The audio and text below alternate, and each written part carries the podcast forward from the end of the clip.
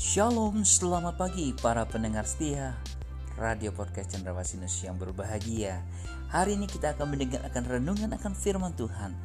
Biarlah firman Tuhan yang hidup itu akan menjadi berkat ketika Anda mendengarnya Dan rema dalam kehidupan Anda. Selamat mendengarkan firmannya. Tuhan Yesus memberkati Anda.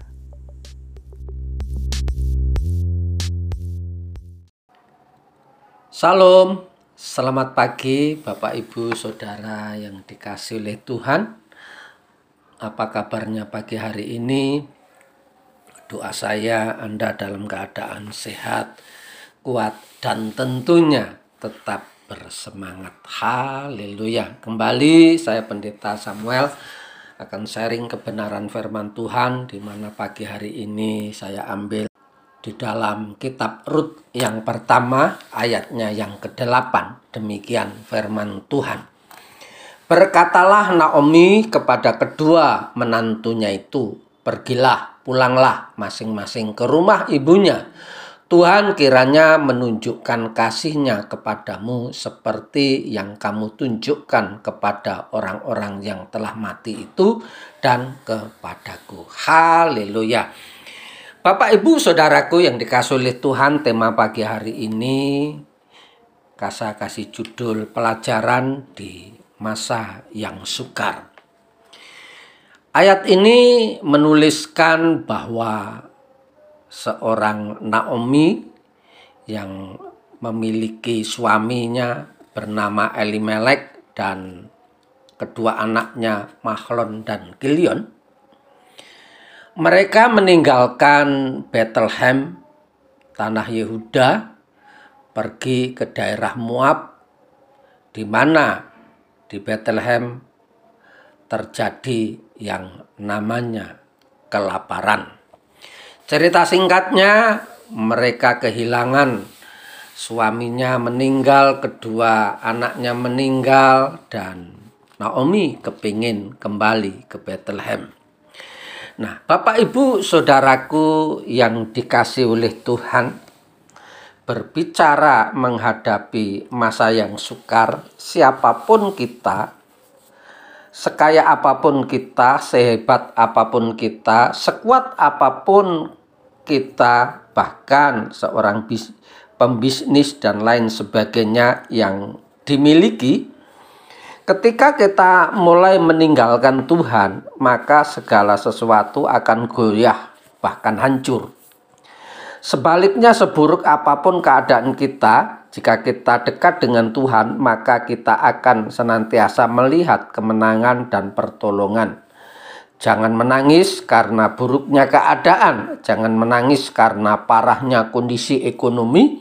Bila kita dekat dengan Tuhan, kita akan melihat pertolongan dan Tuhan pasti memberi solusi dan jalan keluar.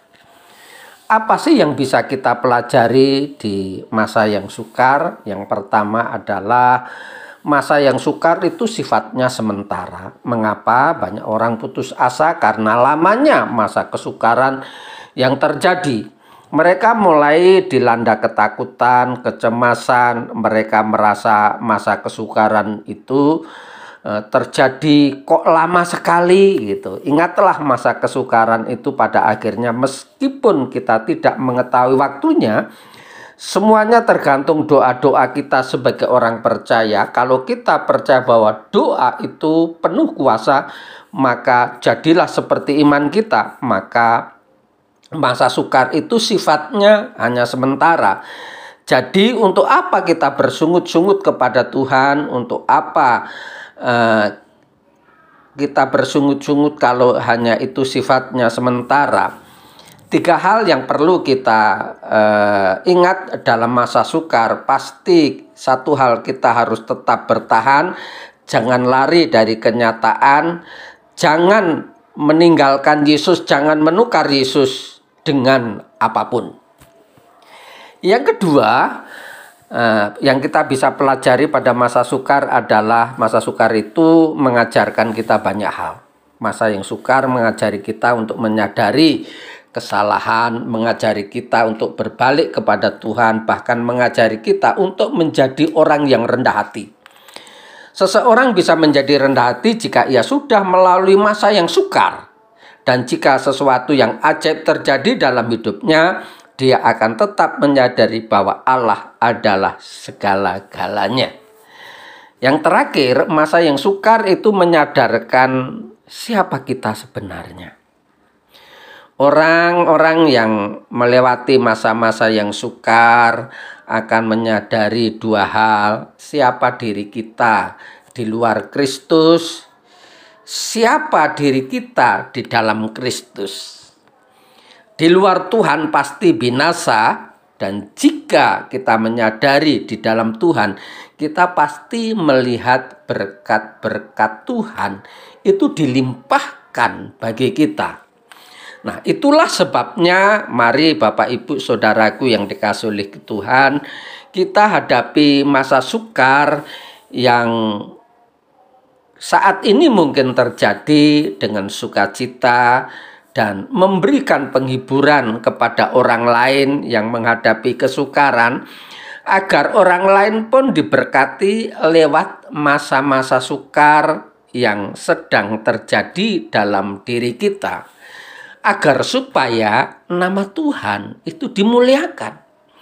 Oleh karena itu, Bapak Ibu, saudaraku yang dikasih oleh Tuhan, COVID belum selesai. Saat ini banyak uh, hal uh, terjadi di masa perang Ukraina serta Rusia.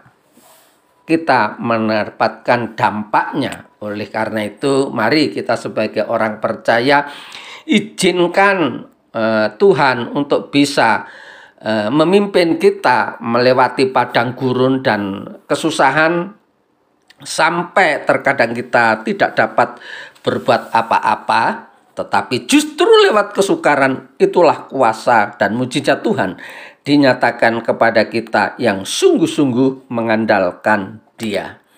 Selamat pagi, selamat beraktivitas. Tuhan Yesus memberkati, tetap semangat.